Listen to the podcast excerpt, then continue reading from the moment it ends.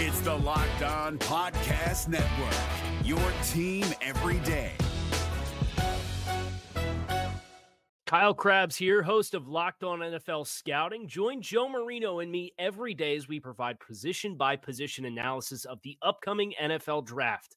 Check out the Locked On NFL Scouting podcast with the draft dudes on YouTube or wherever you listen to your favorite podcasts. Well, obviously, you guys weren't here yesterday. We talked. Uh, we spent, you know, three quarters of the show about talking about Jim Brown and his legacy. And Mm-hmm. uh, I know you talked a little bit with Bernie and Mike Doss about it yesterday, but obviously wanted to give both of you guys a few minutes to to comment on the passing of Jim Brown. Yeah, yeah. You know, I had. Uh, it was kind of strange because Jay had. I, I think he has either saw Jim Brown, or or he had known somebody that had saw Jim Brown. He said, you know, he was, you know, he wasn't looking too good, and um, so that got my our wheels already behind the scenes thinking, right? And and so, you know, when it, when the timing and the news passed down, I think one of the, the best things that I could say about Jim Brown is not only, you know, what he did on the field, but like he, what he did off the fields. Um, you know, I was watching on uh, YouTube, and, and as I he when he passed away, I, I went down and I was looking at some of his interviews, and he he was either talking, he was on a late night show, and he was talking um, to um, the governor of, I believe it was either Alabama, Mississippi, or Georgia, one of the, one of the three. Um, and he was just sitting there on this late night show, and just to give you the climate, you know, the climate where everything happened at that time, they was talking about segregation. Now at the time, segregation was part, you know, it was still going on, and the governor was saying that he was he was against desegregating schools, and it was crazy because Jim Brown was sitting there, and he was so articulate in debating a, a politician uh, about why it was ridiculous that segregation was still going on in schools uh, in the South.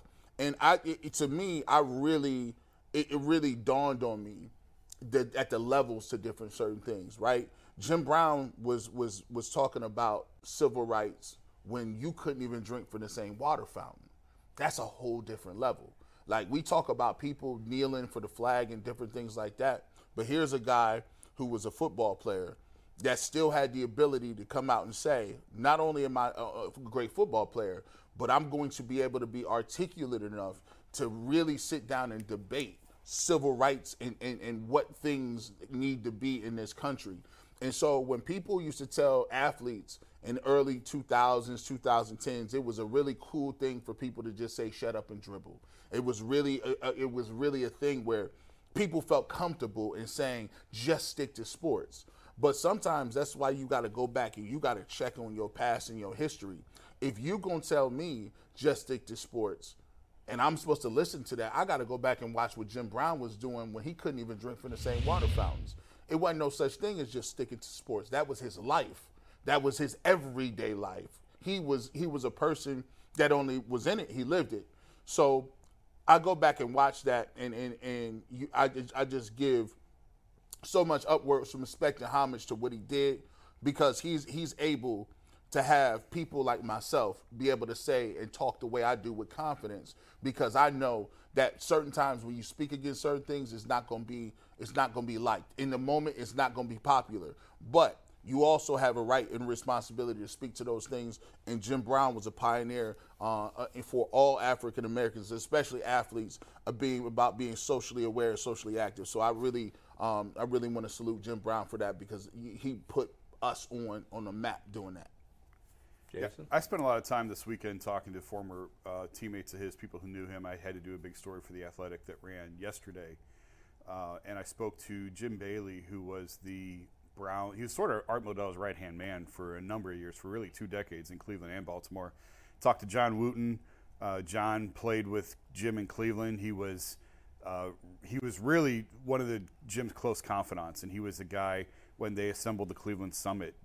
Jim called John and said, "Get get the guys together. You, you know who to get." And when Jim retired from the Browns, he called John and said, "Tell the boys, you know, I'm I'm this is going to hit in two days. I'm giving you two days to tell the guys I'm not coming back." And it was just sort of fascinating for me to dig into the story of how he really retired and why he really retired. And Jim Bailey, Art's right hand man, and I had never known this, said that Art told people he helped get Jim the role in the running in, uh, Dirty Dozen. in Dirty Dozen, and and that's the role that ended up driving him out of the NFL. So Art cost himself with that in typical Art fashion. And and because Art had a lot of Hollywood ties, he came from the TV, had a big TV mm-hmm. background, and so Jim wanted to get into acting. And I think he had done one role prior too, but this is Art's version of it. Art told people that he helped Jim get that role. And then when filming ran long, Art was like, "Man, I got that role for you." And he was feeling pre- pressure from Blanton Collier to get back, to get Blanton wanted him back. And Jim kept telling him, like, "Listen, I'll be good for the games. It's just the practices. Like I'm going to miss training camp and I'm going to miss some practices. But the way John Wooten described it to me was Jim said, "I'll be ready to fly. Let's you know we'll, we'll fly when I get there." Meaning I'll be in shape and, and we'll go. And that wasn't good enough for Art. And Art started threatening him.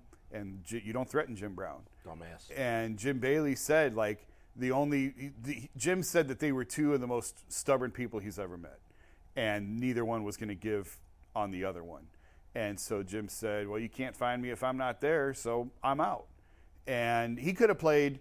You know, I talked to Walter. This is another good one. I talked to Walter Beach, who was another one of his former teammates, another one of the guys who was at the Cleveland Summit. And the Browns, Walter was 30 by the time he got to the NFL. He went to the military, went to college, played for, in the AFL. So he was 30 when he arrived in the in, in the NFL. And the Browns were going to cut him. And uh, I think it was 64. They were going to cut him. And uh, Jim had nicknamed him Doc and said, "Come on, Doc, let's go to practice." And Walter said, "I just got cut." And Jim didn't believe him. Said, "No, and you Walter's like, oh, "I'm sitting here cleaning out my locker. Like, what do you think I'm doing this for?" And it was in the middle of two a days. It's back when they were doing two a days. And it was after the, I guess it was after the morning session before the afternoon session. And Jim said, "Wait right here." And he went in Blanton's office, came back a few minutes later, and said, "Okay, come on, Doc, let's go to practice." and and and Walter said it was so surreal. He said they're putting my stuff back in my locker, and no one ever told him he was back on the team. No one ever told him he wasn't getting cut. It was just understood. was- As long as Jim Brown was in Cleveland, Walter Beach was in Cleveland. The day Jim Brown retired, Walter Beach got a phone call. Don't bother coming to camp. You've been cut. Wow. Hey, that listen. That's crazy. That Yeah. is that's what we call That's cool. power. That's but, cool. But when, but Gio, to your point about you know the role he played as an activist in in moving forward the civil rights movement, and you know I think it was John who told me John Wooten. I had a fascinating conversation with him. I spoke to John for a couple hours, and John had a great career. Worked in the front office with the Ravens. Was the chairman of the Fritz Pollard Alliance. So he's done really well for himself. And and John said, Jim Jim told John like, listen, we can't do these sit-ins, we can't march, but we have to be part of this. And that's where Jim came up with the Black Economic Union mm-hmm. at the time, the Negro Industrial U- Economic Union, and it was really a sort of bank because the black community couldn't go to the bank and get a loan to start small businesses. So Jim secured a million dollar grant from the uh, Ford Foundation, and it was sort of a it was sort of a bank for blacks who wanted to come in and start a business. You could go to his company, not just in Cleveland, across the country, and you could open your own barber shop, your own grocery store. Yeah, your that's own dry cleaner. yeah. And Jim pounded economics and education, economics and education. He said, "What good is it if we have equal rights if we can't afford to live in Shaker Heights and Cleveland Heights and some of these other places? Right. What good is equal rights if we don't have the income and the means and the wherewithal in order to buy homes in those areas? And so that's where he started the Amer-I-Can and reformed gang members and got them as as members of society. And he brought one of his Amer-I-Can graduates, if you want to call them that. And Jim Bailey told me when Belichick was here, Belichick would have Jim come in and talk to the rookies. And you know, Cleveland didn't have a great reputation at the time, and they wanted to get the rookies in quick, and they wanted to get these guys talking to uh, what it's like to be a Brown and how it can be good. And he said Jim walked in and said, "You guys ain't nothing. You ain't accomplished nothing," and just tore him apart. and he said he brought this um, Amer-I-Can graduate. It's just this little guy, and he goes, "This guy's accomplished more than you have, and get off your high horse, and you ain't done nothing yet. You aren't entitled to anything." And you hear they're bringing in these former players to tell Yeah. how great the NFL is and how great Cleveland is, and Jim Brown just destroyed them all. You know, what's funny about that is because Leroy was on with us yesterday, Mm-hmm. and he made the, and he was pretty friends, pretty good friends with Jim Brown. That he was telling us how he played golf with them all the time. It would be him, Jim, and Lawrence Taylor, Mm-hmm. and one other guy. I don't think he said who the other person was, but anyway, Leroy made the point of saying uh, if you wanted a straight answer, if you wanted the truth, then you could ask Jim Brown anything. He'll tell you the He'll truth. tell you the truth. But if you're sensitive and can't handle it, Yeah. it's to the point of what you just said. Yeah.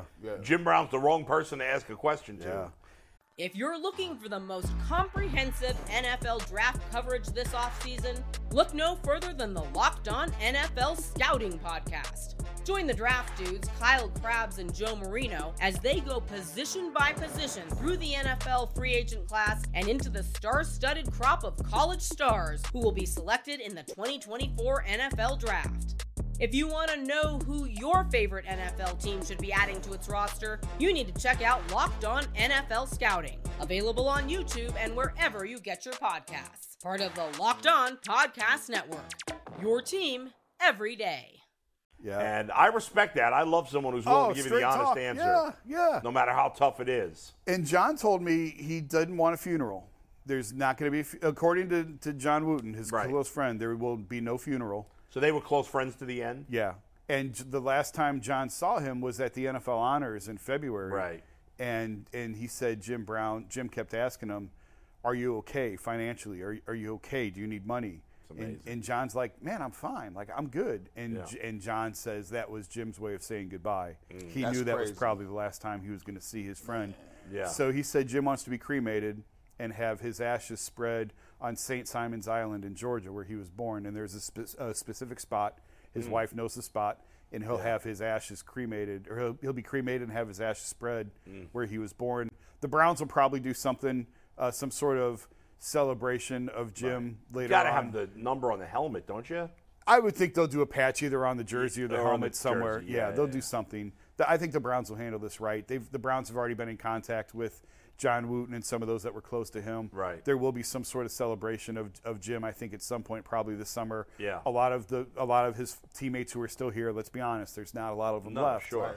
But the ones who were close to him will be here. And John told me they want to make this to the public. They want the, the public to be involved in that. Absolutely, So I think it's. I haven't talked to anyone with the Browns about that. It's still obviously very early. Right. But the no funeral thing was interesting to me. He did not want a funeral. He did not want any fanfare or anything Right. like that. He just wanted to be cremated and have his ashes spread in Georgia. I'd love to see the 32 on the helmet on the field. It. I mean, you.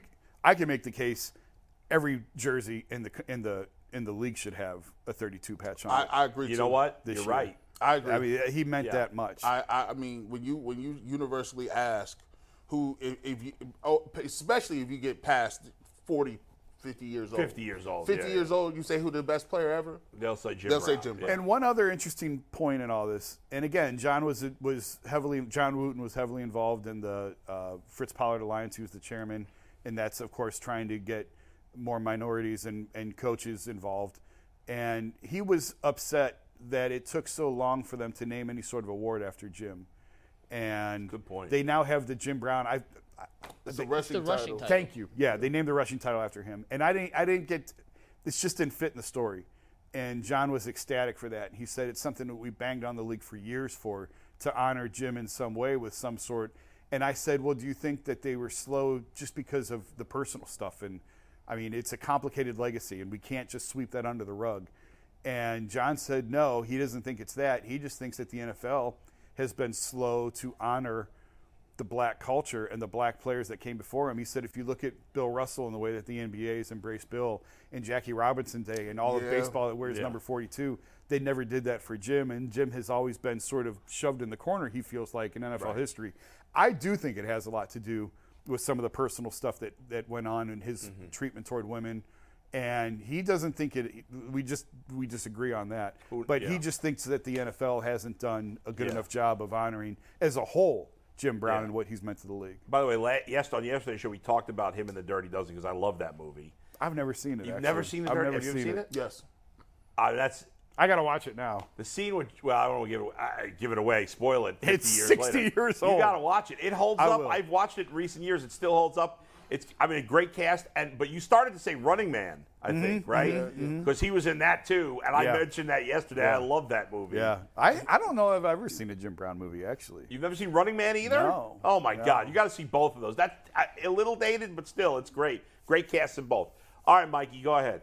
It is officially 12:06, which means we have entered the lunch hour of the Ultimate Cleveland Sports Show. And as always, the lunch hour is brought to us by Kaulig Companies Championship. July 12th through the 16th at the famous Firestone Country Club. There is fun, family-friendly events all week long featuring a brand new fan zone experience, free attendance for kids, and concerts every night. Something for everyone. Check them out at callinggolf.com. We have Tom Hamilton, the legendary. Yeah. I think we got to blow, blow off that Cavs topic today, right? Yeah, we can do that another day. Yeah, so you want to spend a few enough minutes on the Guardians instead? Yeah, I want to get a couple minutes on the Guardians before Tom Hamilton, but I gotta. There's one. There's this pet peeve that's been bothering me that I gotta share, Shoot. and I want to know if you guys agree with me. I hate when I go like today. It happened. I went through a drive-through. Okay, and my food was whatever it was, and they're like. Do you want to uh, uh, raise it up to uh, Round up. round up to uh, ten dollars to uh, give money to kids for school? I'm like, how am I supposed to say no to that? Oh, I say no. I say no. You see, when it's in the Jay when they, says no problem. When they No, do I'm it at like when they do it at Walgreens, and I just got to push the button. At least if I say no, it's anonymous. In the drive-thru, I'm gonna like, no, I don't want those kids to go to school. Screw them. Yeah, like I'm like, yeah, it's It okay. depends where I'm at, and it depends on how good their sale is. Yeah. Right. Their sales pitch, because sometimes I think, is it really going? Yeah, or is it going to some corporate I, exec? I don't know, like. You know, it's not the, the forty cents that you're giving; it's the principle of the thing. Like, I'm a like I'll donate to who I want to donate to. I'm a sucker for like if it's like if it's a little kid or like they'll come up to you and be like, "Yo, do you want to buy this candy for this?" And I'm like, "Yeah, I'll just buy the whole box or something stupid." Or back in the day, it'd be like, "Yo, if it was a girl that was selling something, they could sell me anything. I don't care." Like I just be like, "Yeah, I'm just standing here looking." Now, now, no, I'm not doing that. Um, now I'll be like, "Nah, I can't do that, dog. You you gotta really have a sales pitch." and you really got to do it in a smooth way for me to just accept that. But I'm not gonna be doing it in no Yeah. drive-through. yeah, well, I got I got snookered into it. Oh, you got the drive-through? They got you? Yeah, they got me. To. I was like, yeah, okay, all right, all right. well, before people think I'm heartless, we do Yeah. sponsor. We sponsor a little boy in Mexico. Oh, there you go. Our- our family does.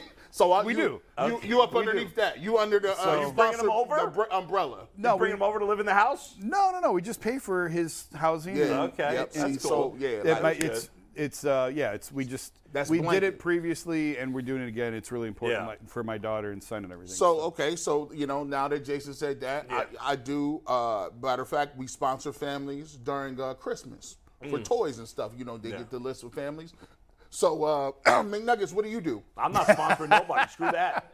Until last year, I was literally making minimum wage, and I Yeah. could barely sponsor myself. Yeah, Right. You want you want to know what living in pot? Well, it's not that far. Let's but not get carried Six, away. six months ago, me and McNuggets was- was, we had to spon- we, we But- was looking for Gee, look, sponsors. real quick, dude. What do you, Yeah. My sixth year in TV was last year in Texas. What do you think I was making? My sixth year in TV. Six year Sixth in year Texas. TV. Shouldn't be talking about salaries. Well, no, because now I make well, go ahead. regular person money. Yeah. He can feed himself. Congratulations. I like that. Yeah. What- Um, please don't say it was under 26.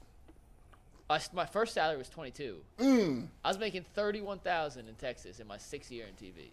Dude, you say that as if like that's no money. There's people that make less than that. That's what I'm saying. It's not. That's cra- like that's almost it shouldn't- 20, But as you- 20 22 is close to the poverty line.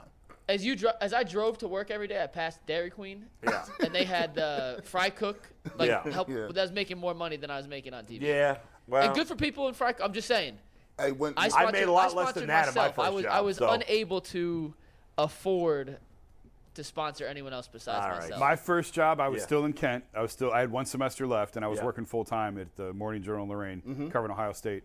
I was making twenty two thousand dollars a year, making four twenty five a week. I thought I was rich. you thought you was what year was Oh, that? 2000. In 2000, I'd go to, I'd show up at Ray's on a Thursday night in Kent with $500. I felt like, I felt like Donald Trump in there And by- $500. and By the way, so here's the funny part about that. When you in college towns, right, when you drink a lot and you party a lot, they know who you is. So you've been going to these places forever.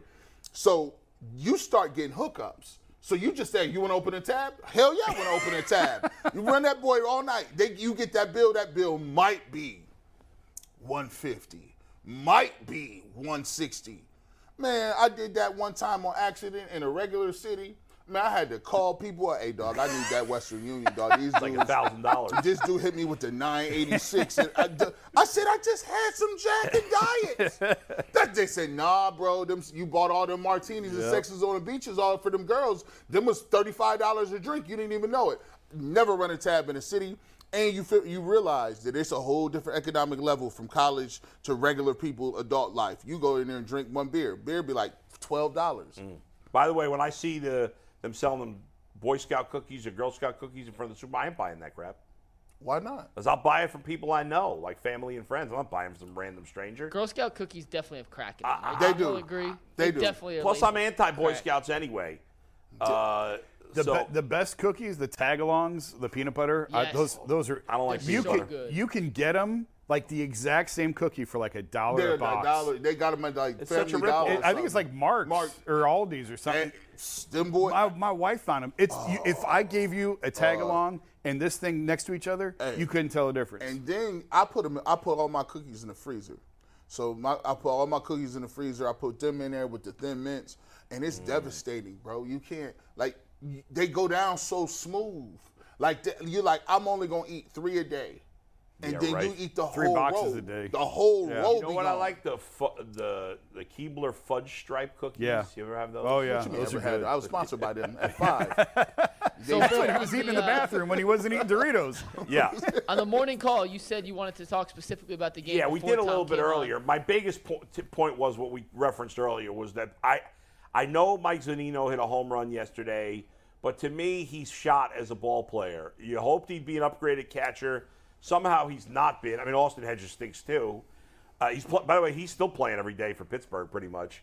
Uh, but he's no good. And Bo Naylor's time is now. I don't know why they're continuing to wait. Well, at this point now, you might as well wait until the Super know- Two's out you of the way. You've waited this long. Yeah. You know and that's why? that's coming. I don't know the exact date, but it's got to be close. This is Yes. the, this is the the downside to Tito. It ain't it ain't even a downside.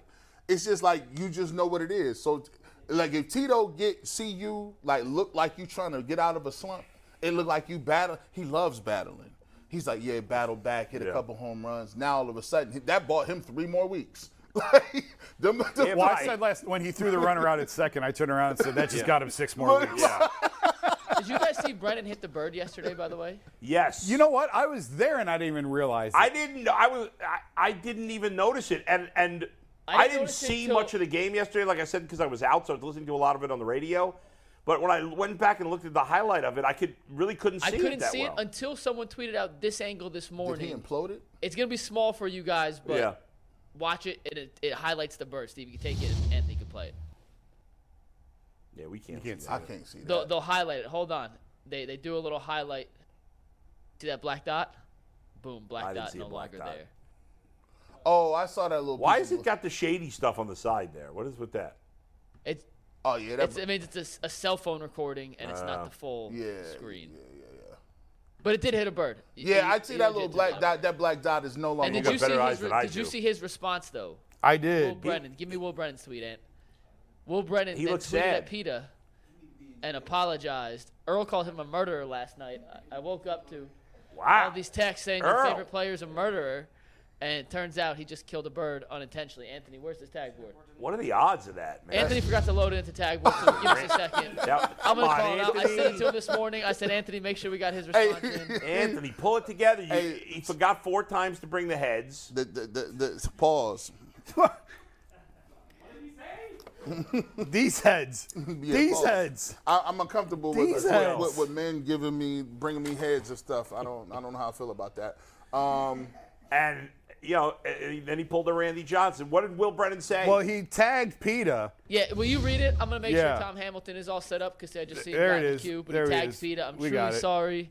An unfortunate sacrifice. And I'm thinking, buddy, don't poke the PETA bear. hey, look, I, look. Like, I think it's funny, whatever, but PETA, So- PETA will be pouring blood on you. so like this was is he trying to be funny? I, I assume he or was, was he trying being to be funny. serious? behind the scenes. no, he's trying to be funny. Be, the, behind the That's not cool. scenes, I, behind the scenes, I've, I've been told there are five, and I'm not even gonna name the groups. I'm not even gonna say nothing. There are five groups that you don't mention and you don't act like they even Oh, exist. I know one of them. Yeah, I know. Anthony Lima felt they Yeah, were after I- I the have- bicycle people. I, well, I didn't say Don't nothing. mess with bicycle people. I, listen, I love all people. I love. you don't all, remember that when yeah. Lima made a joke about No, no. bike lanes and hitting a j- biker and We, we- people we- went bananas. we don't condone that. We love bicyclists. We like helmets and everything, and we like birds. I'm All not right. messing around with nothing. We got Tom Hamilton y'all. coming we on. do, and Go we're ahead. going to the I- guest hotline, and the guest hotline today is brought to us by Lorain County Community College. Your class is your future. Register now for summer and fall classes. You can learn more at lorainccc.edu. You just heard my voice, which does not even come anywhere close in comparison to No, the you have a legendary terrible voice. Tom Hamilton's. I feel bad introducing Tom with such a terrible voice for an Avery, but there is the legendary Tom Hamilton joining us now on the Ultimate Cleveland Sports Show. What's up, Tom? Hi guys, how are you? Tom, Good, Tom. do you have any people that send you demo tapes? Like you're so good Yes. at your job. Do people send you demos and say, "Do I have a chance?" Yeah, you know, especially um, you get young guys that are maybe you know doing college games or minor league games or whatnot. So you know, you're always happy to listen to those and offer any advice if you can, or if they want advice or are looking for you know any tips. I mean, to me, that's always the least you can do is you know try to help the next generation coming up because we're all there at one time. What do you, You do know. if they're terrible? Um, He hired someone like you to call him back and say that was horrible. that was trash, Jason Lloyd. Have you tried to be accounting? politically correct. Yeah, that could be awkward. hey, Tom, uh, last night, uh, one of the many things I love about your broadcast style, I'm listening to the end of the game with you. I was driving home listening to the game, and I feel like way too many hometown announcers, if there's a bad ball strike call in favor of their team, never admit that. And in the bottom of the eighth, I can't remember now if it was Rosario or Ramirez that Santos threw a pitch and he thought it was strike three, and you and you said, yeah, they missed the call. I feel like so many hometown announcers won't do that, and I really appreciate your honesty because I think that's what announcers should do, and I love that you do that. Well, I appreciate that. Um, thank you so much. But yeah, I'm, I'm with you. And um, I think I've gotten better as I've gotten older as far as, you know, too many times early in my career, I think I was way too critical of umpires. And, you know, these guys are the best at what they do. They're trying to do the right job. And a lot of times we may think it was the wrong call. And we find out that it was the right call. But I mean, they're going to miss calls. I mean, Yeah. they're human. And sometimes your club's the beneficiary of that, and sometimes you're on the other end of that spectrum. But I mean, um, you know, at the end of the day, you know, it's been said time and again, there might be a rare exception, but very seldom does it come down uh, to one call. Now, I I could make an exception about Joe Brinkman in Game Six of the '95 World Series. Yes. You know, when the plate went from 17 to 22 inches, and it was that way from inning number one. Uh, Cleveland was in trouble with Tom Glavine on the on the mound for Atlanta, but um, you know, at the end of the day, it's it's usually the guys wearing the uniforms that are going to decide whether you win or lose, not the ref or not the umpire. Tom, curious uh, with the new rules this year. I know as a fan, I enjoy the speed of the game. As a broadcaster who's been calling games for a long time, how much of an adjustment has it been for you? Because you, the pace is quicker. How, how tough has that been, if at all? Yeah, it, it's a good question. Um, from a radio standpoint, and having done college basketball on TV for 25 years, I felt like I had a, a feel for how it was to do television too.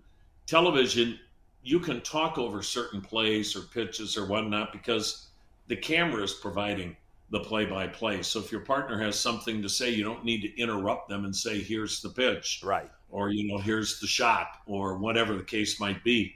A lot different in radio. And so it's been a lot tougher in my opinion for rosie and i to have as much back and forth.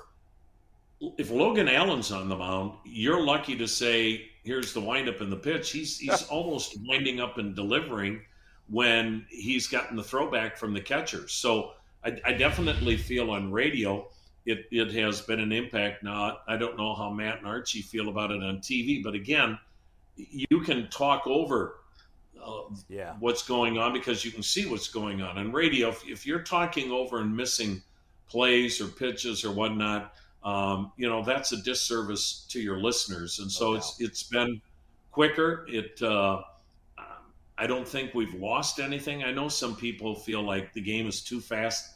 I don't get that. All we've done is is cut out dead time. That's I right. mean, I, I'm trying to remember, guys. Was last night 206 or I mean, we had a 206 game Sunday night in New Yeah. York. I think that's what it was. Last night, yeah, whatever it was, 215 or whatever.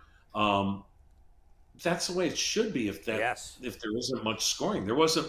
There weren't many hard hit balls. No. And um, so, why should that be a three hour game? You know, the thing I don't know that it's been talked about a lot, guys, and I may be dead wrong. My feeling is the pitch clock has impacted the last three innings of the game more as far as who's pitching them.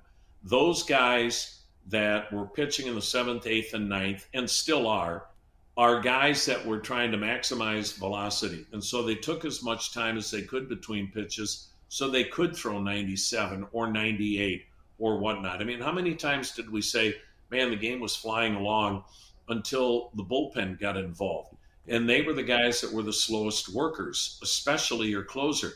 I think the element we've added to our game this year, and I like it, I don't think the last part of the game is as predictable as it was anymore. You're not seeing as many, okay, it's the ninth inning, this game's over. You might as well turn the radio off, turn the TV off, go to bed. It's not the case. Yeah. Emmanuel Clase leads baseball with 16 saves, yet he's had five blown saves. Mm. Right. I don't want there to be no drama at the end of the game. There's nothing better than comebacks in the last innings. Look, we were on the wrong end of it in New York where you had the lead in every one of those ball games or had a chance to win every one of those games until the Mets won them in the eighth inning or later. That's the element of the game I thought we were losing. I thought the end of games had become so predictable because the bullpens were so dominant before the pitch clock. I don't think that's the case this year. Yeah, I agree. Tom, I was there last night. I was trying to write a column on Zunino and Josh Bell and how they've been a disappointment in free. The free agents just haven't lived up to the paychecks that they're cashing. And I was three quarters of the way through the column, and I'm typing and typing and typing, and Mike Zunino goes boom, and hits a two-run homer in the seventh or eighth. And I looked at Zach Meisel, and I closed the laptop with one finger, and I said, "Well, this one's going to have to wait a couple of days." But I mean, obviously, Zunino has struggled quite a bit this year, both behind the plate hmm. and at the plate. How long do you think the leash is, and how long until it, is Bo Naylor a, an option at this point? Even Chris Antonetti yesterday said before the game it's been a disappointment. It hasn't gone the way that they anticipated, and Chris is never really critical of anyone. No. So for him to even say that, I thought, okay, well, maybe the clock really is ticking now. I think at some point it is, Jason, but I think the clock is always ticking on everybody in the game. I don't think it matters. Um, the one thing I, I know it's trite, but you've heard it time and again with baseball, and I'm sure you could say it about other sports too. Look, the train is always moving. Um, you either get on the train or the train passes you by. And so I don't care who the player is. Um, at some point, teams run out of patience. Now, I think with Mike Zunino, you know, he only played 30 some ball games last year. That's a very serious surgery that he had because you're cutting into muscles, you're cutting into all that area, ligaments and whatnot, when you have that thoracic outlet syndrome surgery to improve your circulation. Now, maybe it is on his non throwing arm, but you know, anybody that throws the ball knows that front shoulder's your lead shoulder. That comes into play when you throw the baseball, or if you're throwing a football. I mean, a quarterback can't have a bad left shoulder and still be a good thrower if he's right handed. So I think with Mike Zunino, they're trying to be as patient as they can, knowing he is still not back 100% and that it's still a work in progress. I think he's gotten better at blocking balls in the dirt. Um, he threw a runner out last night, which is the first he's done in a while. Uh, again, when, when these guys have the track record that they have, they're going to get more of a leash. You're going to be a little bit more patient with them. But Bo Naylor is going to make a case to be up here pretty soon. And so the good thing is is that you might have somebody if you have a need in that position. And so uh, I'm curious to see what last night does for Mike. If this maybe really gives him a jump start and gets him back to being the player that he's been throughout his career. But, um, you know, again, I think we know who the catcher of the future is here in Cleveland. You know, Hammy, you talked about the the train moving, and um, you know when you look at the right field position, you know last year it looked like the the Guardians had found you know an Oscar Gonzalez, you know their long term answer out there. Um, but this year, Will Brennan has been playing um, well. He's been mixing in that, into that uh, rotation. Do you think?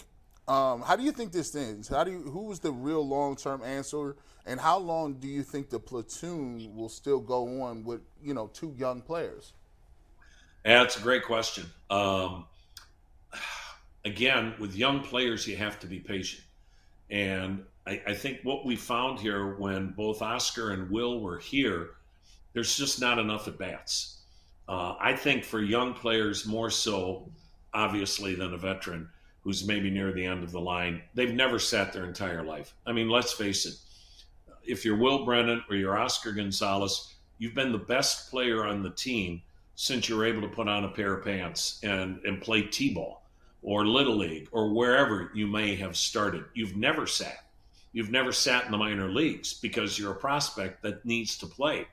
You get up to the major leagues, the toughest level there is, and now they're telling you, yeah, you might only play once or twice this week. Uh, that it was an adjustment that Oscar Gonzalez couldn't make. He needed to go to Columbus and get the advance that he's getting now to get back up here and be maybe that power threat that we thought he was going to be. The problem right now for Oscar is it's not happening in Columbus either.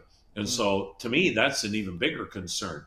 Um, for Will Brennan, it is it, it, hasn't been a great start, but he's had better at bats than you know. And again, I know it's a result based business, but sometimes you can tell when a guy when the game is starting to beat him up. And that's what they felt like with Oscar Gonzalez, that he was just kind of overwhelmed and beaten before he got to the plate.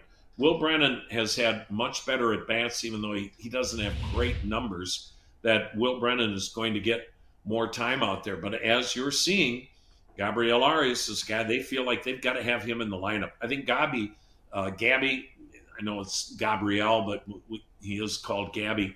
He's the point that I think you're also making in that he's got to play. I think his time is right now to be playing every day or close to it. He's the best shortstop on the club, even though you've got a good one in Amed Rosario. So I think you're going to see Arias get a lot more at bats at various positions on the diamond. But uh, Tito talked about Arias on the road trip, and he was like, "This is a guy we cannot get impatient with because that light is going to come on, and when it does, he's got a chance to be special. Tom, where where the the lineup and the bullpen have struggled, the rotation seems to be really settling in right now. Bibee's been very good. Logan Allen's been very good. We know Bieber hasn't been at his best this year, but he's coming off a good start against the Mets. We know he's not going anywhere at the moment. We know Quantrill's in the rotation. That's four certain spots, okay? and we got uh, uh, McKenzie and Civale both getting close to coming back, and Gavin Williams is just dominating in the minors. It's a good problem to have. What is your What do you think by the time we, assuming guys are healthy, and it probably won't be because somebody else will get hurt or whatever, but assuming all these guys stay healthy at this point, what's your best guess as to what this rotation looks like second half of the season? Ooh. It's tough. I didn't prep. I didn't prep enough for this show. these, are, these, are, good questions, guys. No, I, I think I'm, I'm going to start with Gavin Williams, Bull. Yeah. First off, the reason we haven't seen Gavin Williams is twofold. One, they don't want to rush him. You know, he's sure. only made four AAA starts, I believe it is. To your point, he has dominated every level he's been at in the farm system, completely overmatched hitters. Yeah. They still want him to get better at all of his secondary pitches because right now in the minor leagues, he can beat them with two pitches. Sometimes you have to come to the major leagues and get beat up because you're only throwing two pitches to get that point that, hey, okay, you got to go back and work on your curveball and changeup as well. Yeah. But th- that's one thing. He needs more time. He's not on the 40 man. So when you move him to the 40 man, you've got to be moving him to stay, not just moving him to come up here for one or two starts. Right. The other thing that I think is also holding Gavin Williams back right now, they have to find out about the two guys you mentioned that should be back right at the end of this month or the first of June. Triston McKenzie and Aaron Civale. They're going to get the first opportunity. So you're going to have Shane Bieber, you're going to have Logan Allen, you're going to have Tanner Bibee in that rotation, and then you're going to get Aaron Civale and Triston McKenzie here within the next 10 days to two weeks. That is then when decisions are going to be made because guys are going to have to, again, perform. We, we just got talking about how long are you patient with certain guys. This is now a great situation to have where you mm-hmm. guys like Bo Naylor and Gavin Williams, they're they're knocking on the door and they're not going away. And so what I think is, and, and you know, then last night Hunter Gaddis came out of nowhere. We've never seen Hunter Gaddis as good as he was last night, but that also shows you the potential that he has because he did it against a ball club that was red hot coming into last night's ball game. Look, guys, you cannot have enough starting pitching. We all know that. Uh, I think as as disappointing as the start has been, in one sense, it's been remarkable that you're talking about the starters actually being pretty good. You're also talking about it with three rookies in the rotation right now True. because Zach Plesac's not here, and we know about Civale and McKenzie. M- remember, guys, a couple of years ago when you lost Bieber, Civale, and Plesac, season was over. You you were never able to recover from that. The fact that this club is able to kind of almost kind of you know, um, almost dog paddle and and stay afloat here without going under until you get all your starters back is is saying something about the future. So I think the second half of this year obviously gets very interesting. The Shane Bieber topic is going to be there all season long. Um, you can't avoid it. You know, Shane's heard it. From what I understand now, obviously I couldn't hear the the ESPN telecast on Sunday night since we're also doing the game, but um, the word was I heard from people that when they did talk about Cleveland, their talk was about Shane Bieber and would he be traded and who might he be traded to. Right. You're going to continue to hear that because Shane Bieber has, in essence, a year and a half left before he's a free agent at the end of 2024. And so I think that comes into the equation as well. Tom, is there any concern over Clase? The peripheral numbers, the saves obviously are yeah. there, but you mentioned the blown saves. The the velocity hasn't been there at times this year. Is there any concern with him at all, or is it he's going to be fine? And Tom, you, no, I, you mentioned, in fact, it reminded me when Jason was saying this because on the broadcast last night, you made the point of saying how his strikeouts are way down this year. Mm-hmm. That has been yeah. one concern. You know, he the one thing, guys, which to me is astounding for a guy that can throw 100 miles an hour and a slider He's never been a big strikeout guy. No. However, no. he was a strikeout in inning last year. Now, a lot of guys, like when Karen Karinchak was going good last year, he averaged two strikeouts an inning. Right. Clase's never been that guy. I I don't know why guys put the bat on the ball with him with the kind of stuff he has, but they worked with his arm swing a little bit. That was a little bit shorter than it had been. That's why they felt like he had lost some velocity. Yet he's still throwing 98 miles an hour and then throwing sliders last night at 93 miles an hour. The biggest thing Tito said, we talked about it uh, in his office last night. Clase, he's been off just this much. And again, it shows you how good these guys are in the major leagues that he's off just this much, and that makes him more hittable than he was a year ago. It's all about location with him. He, he got ahead the other night, 0 2, and he hung a slider. And, you know, the ball was hit out of the ballpark. And so, he when he's made a mistake, you know, is gotten hit. He hasn't been quite as sharp as a year ago. But no, I, I know some people are worried that his velo is down maybe two miles an hour. They feel that's due to the arm swing and some of the mechanics of his delivery. I thought last night he looked as good as we've seen him. Um, I think Tito commented after the ball game. I haven't talked to Tito yet today, but uh, he said he threw that slider like he was angry. And you know, Emmanuel Clase isn't used to to having blown saves. So no, um, I think the guy, you know, the other thing too is as Tito mentioned, we have had 23 one-run games mm-hmm. every night.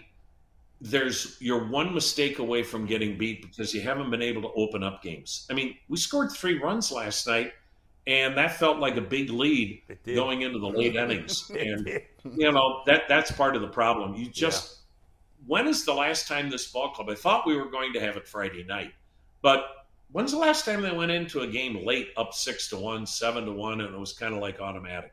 Just hasn't happened. I can't remember. No. You know, No. along, that- along that uh, that line of train of thought, um, when you look at it as far as the power numbers are concerned, um, do you think does Tito think that they'll eventually, you know, get themselves to be middle of the road, or are they planning for this being the long haul? Like, hey, this is what we are. We're gonna just find different ways to win some ball games. Well, they have to get better. Um, you know, if you can't win this way, you just you you can't win never hitting home runs. Again, look the it's a one nothing game last night going into the late innings. We don't know how that turns out. It sure seemed different with a two run home run, didn't it? I mean, it's just amazing what a two or three run home run does late in the game. Something we just kind of haven't gotten used to because it hasn't been happening around here. Um, if they don't hit for more power, it's going to be a struggle all year offensively. And I think, you know, Amed or Amed Rosario is not going to be a power hitter, but he's starting to hit. The, the guy that has to come around is Andres Gimenez. I mean, th- this guy doesn't have to hit 25 home runs, but, you know, he's just really tried to do too much this year. We have really missed his bat that we had a year ago. Um, Josh Bell, you know, obviously has not hit for a lot of power. He's walking a lot. He's getting some big hits, but, you know, we're not seeing maybe 25 or 30 home runs from that position. Uh, I don't know where the power is going to come from. You know, again, you kind of, I hate to always fall back on last year, but in some ways, last year was kind of magical. Every time you brought somebody up, they got hot for a week or so. It was unbelievable Yeah. to have 17 guys make their major league debut, and it seemed like every one of them played well for a week or two as soon as they got up here. Um, you miss that power of Oscar Gonzalez that we talked about. That threat of winning a game or blowing a game open with one swing of the bat. We just don't have that right now. Josh, you know, if you're going to count on Josh Naylor to hit 40 home runs, you're going to be disappointed. And if he tries to hit 40 home runs, he's going to have a bad year. Right now, I don't see a guy on this ball club outside of Jose Ramirez that's a 30 home run guy. So, you know, hopefully we get more power. I think we have to get more power from whom you have here. It doesn't have to be guys hitting 30 or 40 home runs, but I think what you've got to see are, you know, more guys hitting 15 to 20 home runs. And so you have more of a threat up and down the lineup.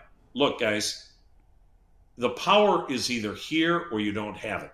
This is what you have offensively, unless maybe an Oscar Gonzalez gets hot or whatnot, or if you make a trade and you try to get a hitter in that trade, which means you're going to be giving up pitching to get that kind of a bat. And I, I don't know how many people are going to trade you that that bat. What you need to do is find a matchup.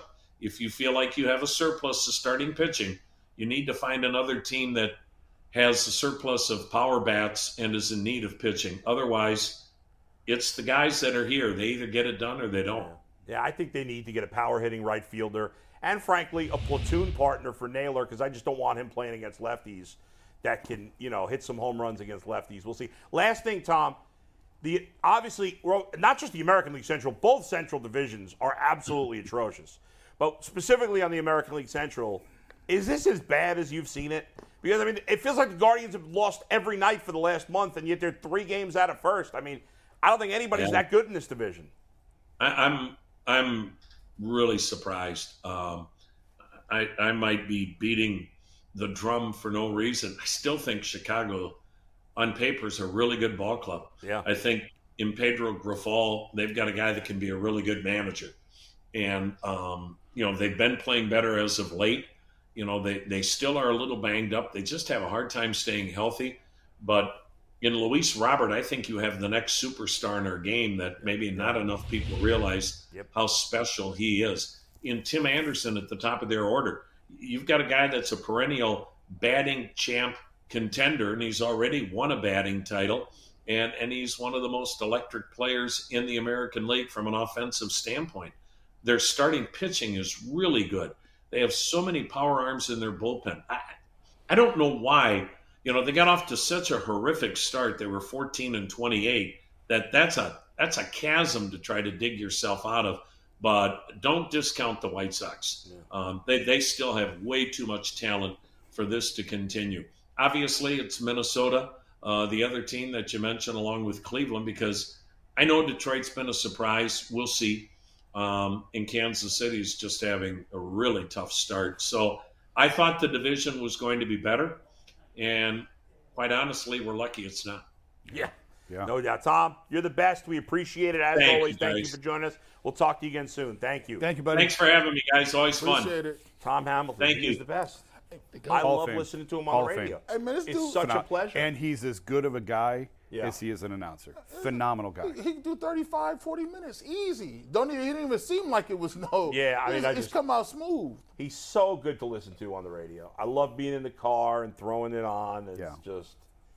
Um, anyway, go ahead, Mikey. We got one more Kaulig Companies Championship read. So if you want to see your favorite golfers at the famous Firestone Country Club, you can do so July 12th through the 16th. There are family friendly events all week long for everybody, including a new fan zone experience, free attendance for kids, and concerts every night. There is something for everyone. That's a Kaulig guarantee. You can learn more at kauliggolf.com. We got about 20 minutes to wrap up here. Yeah. And Bull, you were asleep. You already mentioned it. Jason, myself, G, Yeah. Earl, Anthony was watching something else, but we stayed up to watch the game for Lakers Nuggets. Yeah, I've been locked into these series, guys, but I was like, it's 3 0. It's over. I'm They're both tired. over. I'm not staying up for it. They're it. both over. So, but I know it was a close game, uh, and you know LeBron had a chance at the end. But I'm curious from your take. Did you watch it too, G? No, Okay, so I'm curious from your take, Jason. it's done. Um, LeBron had a magnificent first half. He looked like vintage LeBron Yeah. for 24 minutes, and then he, he ran out of gas in the second half. Is this the beginning? Is this was this series the beginning of the end finally for LeBron? I mean, he said afterwards he's Yeah. thinking about retiring. And, you know, my buddy Dave McMenamin caught up with him after, as Yeah. he was leaving the arena, walked out with him, and LeBron said, yeah. Now, I don't think he's retiring. Okay. I would be shocked if. I'm calling massive BS. Is on it that. only because of Bronny that he's not going to retire, or is it more to it than that? Well, I think he also wants the retirement tour. Like, Oh, he, yeah, he sure. wants. He's he's all about that. He wants the victory lap. Yeah, yeah, yeah. And he's earned it, frankly. He's earned it. And some guys it's important to, and some guys it's not. I think he wants it. And Bronny's still two years away. Like, Right. he's got to play two more years. That's true. To hang on for Bronny. So I was a little bit surprised. I was just getting ready to go to bed last night, and I flipped on Twitter and saw the what he said because I didn't watch his post game. Right. And thought, like, wow, I've Yeah. never heard him talk that way. Now, also, it's important to know he's very emotional after these. And, you know, he has said before when he loses in the finals, I'd rather not even get there Right. than get there and lose. It's obviously he poured everything he had into this. I absolutely think he thought they could win it all. And that's why he came back from the foot injury when he did late in the season, mm-hmm. probably a little bit sooner than he should have. And it just became evident throughout this whole playoffs. This is not the LeBron that I remember, like that I covered. That's not the same guy. But he's 38 and he's played like the equivalent of like three more seasons just in postseason games. He's old. like, you know, Dillon Brooks was right. He is old. He's got a lot of mileage on those tires. And for him to still put up what he put up last night, 40 points. What is he? One assist shy, I think, of a triple One double. One assist shy of a triple double. 40, Stunning. 10, and 9. At 38 years old, I think he played the whole game. I think he played all 48 minutes. I think he sat for four seconds at the end of the first when, half. when you when you look when you look at it, Yeah. So you you got to look at his his- his body type, like so. LeBron is always going to be a person, like Jason said. Like when you get with the further you get along, right, and you make it to the uh, Western Conference Finals, you start to envision yourself in the finals. You start to visualize it, and and great players need to visualize them having success. So when you do lose, and you lose in the fashion they lose to, it's devastating because you're like, we just lost to the Nuggets and they beat us bad, so we wasn't close. So you know what you got to do to even get to that level, and he's like, that's daunting in his mind. For me, the most impressive thing is the fact that he he got 40 points and he almost got a triple double. But when you go back to his body type, I think LeBron, just being the genius type dude he is, he's gonna realize, okay, I got to go back in the lab and I got to recreate myself. Um, if I could get the same thing from Anthony Davis, remind you, there's a lot of pieces and parts that are new for this team yeah. And the others played like crap. in This was not a good roster. Y- yeah. And now they fixed themselves at Right. the trade It was deadline. better. I It- mean, yeah, they, beat Golden State. Yes. Yes. Yeah. Yes, but Yeah. this was. I mean, if you compare this roster to like the teams he had here in Cleveland, 16, 15, Yeah. 16, 17. But Anthony Davis is, is a star. No, I mean he didn't play. Anthony play Davis great. is a head case. But here's the, you know what's funny though is now like the the Nuggets are so under the radar that we've spent this whole time talking about the Lakers. Oh, I now. I get it, And they're not. But- they're, there's nothing appealing or sexy about the Nuggets. Nothing. but they've been awesome in the playoffs. they have been. Yeah. They're They really have good. and in a way, And I'm a big Mike Malone fan, so I'm. he's done a I'm- great. He's, done an excellent job. He's a very good coach. I, this, the the story to me, the story I, I I don't understand. The story of the playoffs is the Denver, not the Denver Nuggets. They're second best, right? But the Miami Heat story. Well, we'll get to is that. we'll get to the Heat in a second. I just want to say this because uh, when I first say this, you can all think I'm crazy. But in a way, maybe you won't think I'm crazy. I don't know. In a way, Jokic is a lot like LeBron. In a lot of ways, he's nothing like LeBron. Okay. But in this one way, I'm waiting for is this. he can dominate a game without necessarily scoring a million points. oh yeah. Yeah. Right? And At the end of very the game, similar he's to got 38, 15, and 12, and you're like, where did that come from? Right. Yeah. He Like- played objectively a terrible game four and had a 24, 13, and 14 triple double. And he was terrible to his Game four or game three? Or game game two. He was terrible in game two. They still won. I thought it was game three that he played poorly until the No, fourth quarter. game three was the foul trouble. Game two he played and just didn't score. Oh. Missed all his shots, but he still had at the end of the day Yeah. a 20, 14, like and 12 he triple is double. such a good passer just like lebron Yeah, right yeah. he's all he gets all these rebounds like he's always in the right place at the right time uh, he's a special player but he looks weird in a way and so we don't like but he belongs in the conversation with with certainly the greats now and if they win this title which i think they will do you think they will Yeah. mike you think you think they're winning or you think the heat are going to win I- If the Heat win, it's the greatest. I, I, I Oh got, you God. got you got to go with the Nuggets. Like the Nuggets have been. by the way if the heat win a championship is Erik Spoelstra the greatest coach ever He's not the greatest coach ever, but he's the greatest coach today. like he, Well, he's already I thought that. that. no? I thought that before. I mean, coaching. the series. This I, I text Earl. I said, listen, coaching counts, bro. Like I, I know we like to say that these dudes Budenholzer and people getting fired, but this counts, bro. Like this dude don't have nobody. This is what I'm saying. These Vincent Well, guys. let's not get carried away. They do have They Jimmy don't. Butler. They do not have people. They got Vincent and and, and Dun- Duncan Robin. Like, like, come on. Yeah. They still have Jimmy Butler, They though. got Jimmy Butler But yes, Bam Adebayo. yes, they've turned a lot of undrafted guys into good players. the Heat, the Spurs, and OKC are the three best run teams in the league, and then there's everybody How else. How did OKC join that group? Sam Presti. Hmm. Sam's terrific, and those three. Yeah. Emerson. Emerson College. Those three franchises, more than anybody else, Yeah. they know what they're looking for. They can identify talent and they can mine the talent and they can Yeah. get it to play the way that they want it to play. Yeah. We Those three teams more than anybody. We can't else. find one reserve. Not one. But Jimmy Butler has been magnificent in Yes. the playoffs. Yes. Um, and uh, what's his name? Grant Williams is. Uh, How many how many titles would LeBron have if he never left Miami? He'd have a That's hell a- of a lot more well, than that's four. a fascinating question. But would they have had the same players? Because LeBron is. Not, let's be fair. Le, as much as we love LeBron, he ain't patient for and developing players. Golden State buzzsaw. They Like, did. He still would have had to go past. he still would have had to go Miami- I through mean, that. Golden State. Yes. Right. yeah. But I'm just saying, like Miami's now been to the finals twice without him.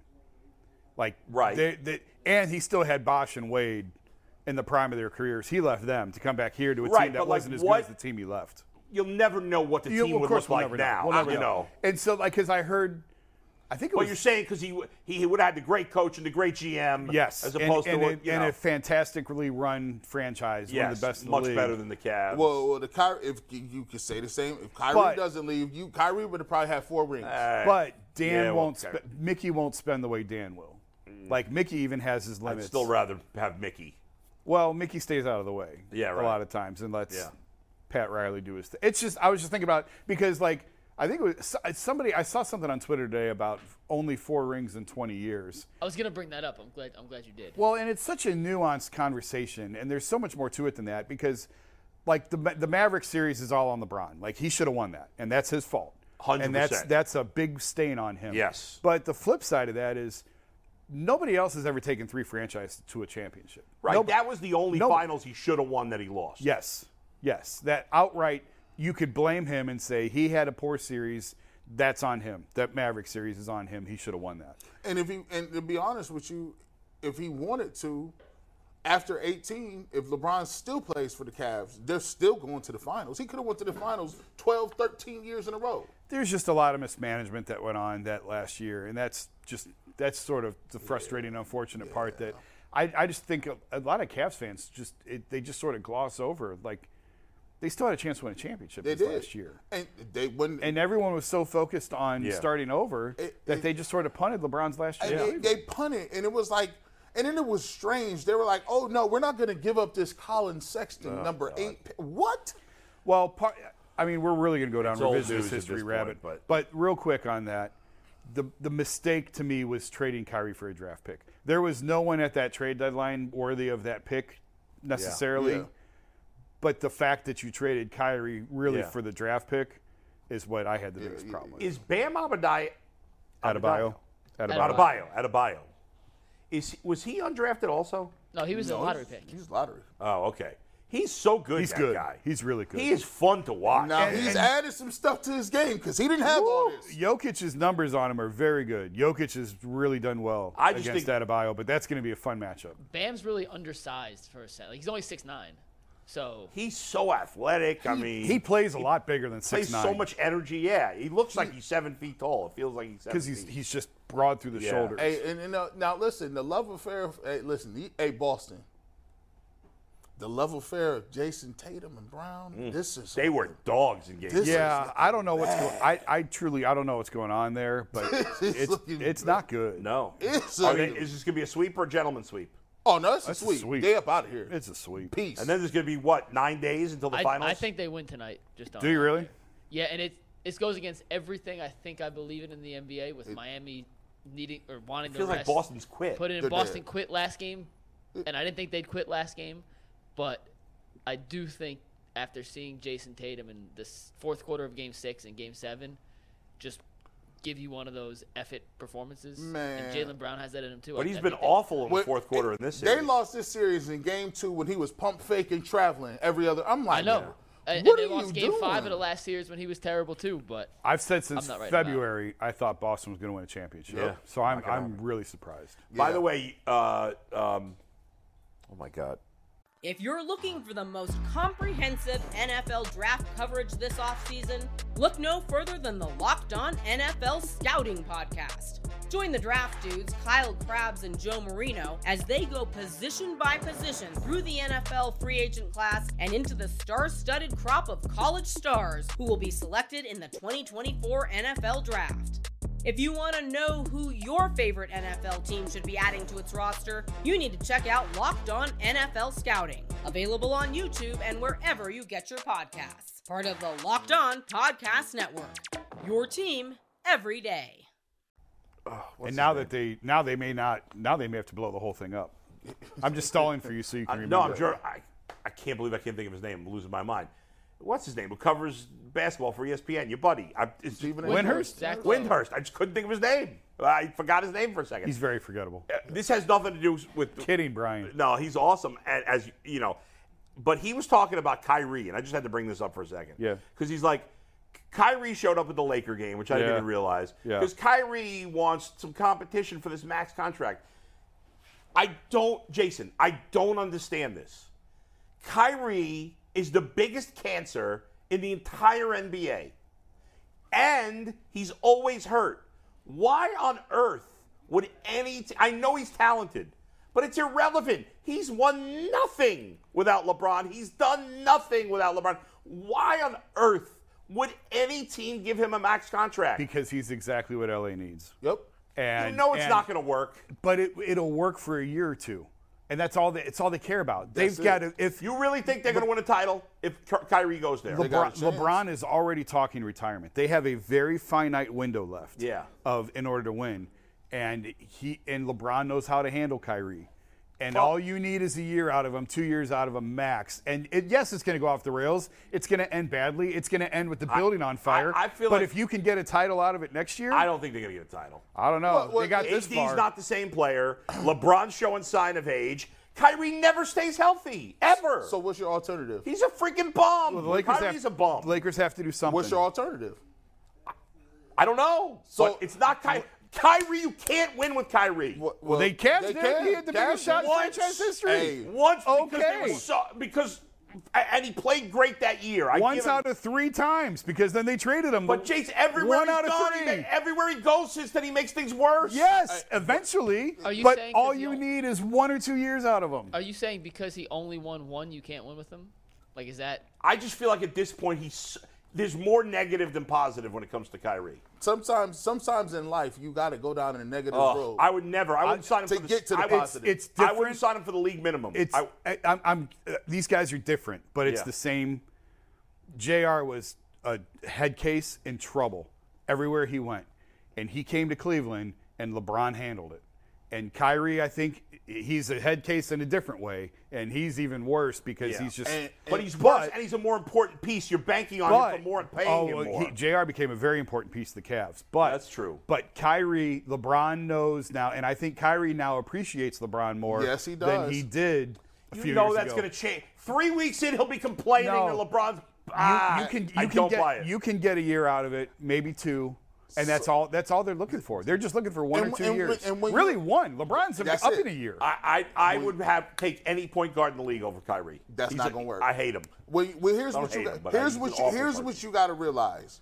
See, in our nice little small Midwest towns of Cleveland, we can afford to punt on things. Oh, we don't like his attitude. We don't want it. Oh, he's going to be a, more of a problem than it's worth. When you in in certain cities, when you will play, when you coach and you play for the Lakers, their job is to go for championships each and every year. Yeah, I, They but my don't point care. is, I don't think Kyrie's going to help you win a championship. He's going to help you more than what Why? What does he do? Did he help Brooklyn? Did he help Boston? Did he help Da- Dallas? Went down the tubes when That's they got Dallas. him. It's not the Lakers, and he wasn't playing with Boston's LeBron. a big market. He wasn't New put- York's a big market. He- it went, where to it he- go? He, did was- nothing, and he, was sucked. not playing with LeBron, was he? I agree with ninety percent of what you're saying. I do too. But I'm telling you, LeBron is the exception. He's different. I, but LeBron, I think at this point, LeBron i- is not the same And, and, player. and here's the thing: is LeBron. I don't. He's not a one like at the level that he was. right. You, you need LeBron in April, May, and June, and he just showed you the wear and tear LeBron- that comes with that. Honestly, LeBron should just sit the whole season. And he should, he should, I'm serious. he should sit the whole season and then play the final month of the regular season. Well, I was. I've actually been thinking about this last couple of weeks. Yeah. The Heat going to the finals is the worst thing for the NBA in terms of uh, gate load management and all this stuff. They're proving to you that it works. So if you want to fix this and you want stars to play all year long, you have to cut the playoffs to four teams. Cut it in half. Right, Only which 4 they'll teams, never do. Which they'll never do. but that would that's make how, the, the NBA be so much better. but if that that's how you get the stars to play That's every right. night. Because right now, with The half regular the, season's meaningless. with half the league making the playoffs, and now the eight seed going to the finals, they're just proving to you that it you- works. if If, if you did get, if they did get Kyrie, I would play. Eh, eh, I would play Kyrie for like 50 games. I'd play AD for like 40, 50 games, and I'd play LeBron for like 20 games. They'd still make the playoffs, and then they'd be relatively healthy going in. But what are the odds that LeBron, Kyrie, and AD will all stay healthy for a playoff? you run? don't, but you don't, you don't need them to stay healthy all year. You just need them healthy no, on but April for the 16th. playoffs, what's the odds of them staying Well, healthy? they did two this months? year. Listen, They if- did, they did it during the bubble, and they did If- this year. if- No, no, but with Kyrie. If it's the if it's the world of Transformers and Unicron come up and pull up and about to destroy the whole planet, Optimus Prime says I can go get Hot Rod or Megatron. Give me Megatron, and I can use Megatron for at least four to five battles, and I can at least have a chance. But you can't come out there with Bumblebee. I- you yeah. want Bumblebee? I'm taking Bumblebee. That- yeah. At least Bumblebee's got heart. Give me Megatron, Galvatron, and Soundwave. Kyrie is the biggest disappointment in the history of the NBA. And Because he should have been a Hall of They Famer. didn't get that. That was cold. And, that and scheme is, was Ky- cold. is Kyrie going to be a Hall of Famer? yes. Come on. I don't know. I don't know. I What need, you mean you don't? I gotta look at the numbers. I, you got, I haven't looked at his numbers. What a I gotta look at the Hey, numbers. bum. Hey, hey, McNuggets, they be emotional. Ky- They be emotional. Kyrie's a bum. Look he makes y'all. teams worse. Kyrie is a definite. Christian Laettner's in the Hall of Fame. Yeah, but that was for when Christian he did in Laettner was college the greatest, and Team one of the greatest college players ever. Is Stephon Marbury in the it- Hall of Fame? No. Well, if, if Christian Laettner I bet you is in the- Stephon's got probably better numbers than Kyrie. No. Although I don't know that off the top of my head. He may not. no. Marbury played a long time. All right, we'll see you in overtime on the Ultimate Cleveland Sports Show. What do we got in overtime, Mike? What do we got in overtime? Megatron. Uh, fun topic Steve Becker suggested. Oh, this is crazy. We'll see you in a minute.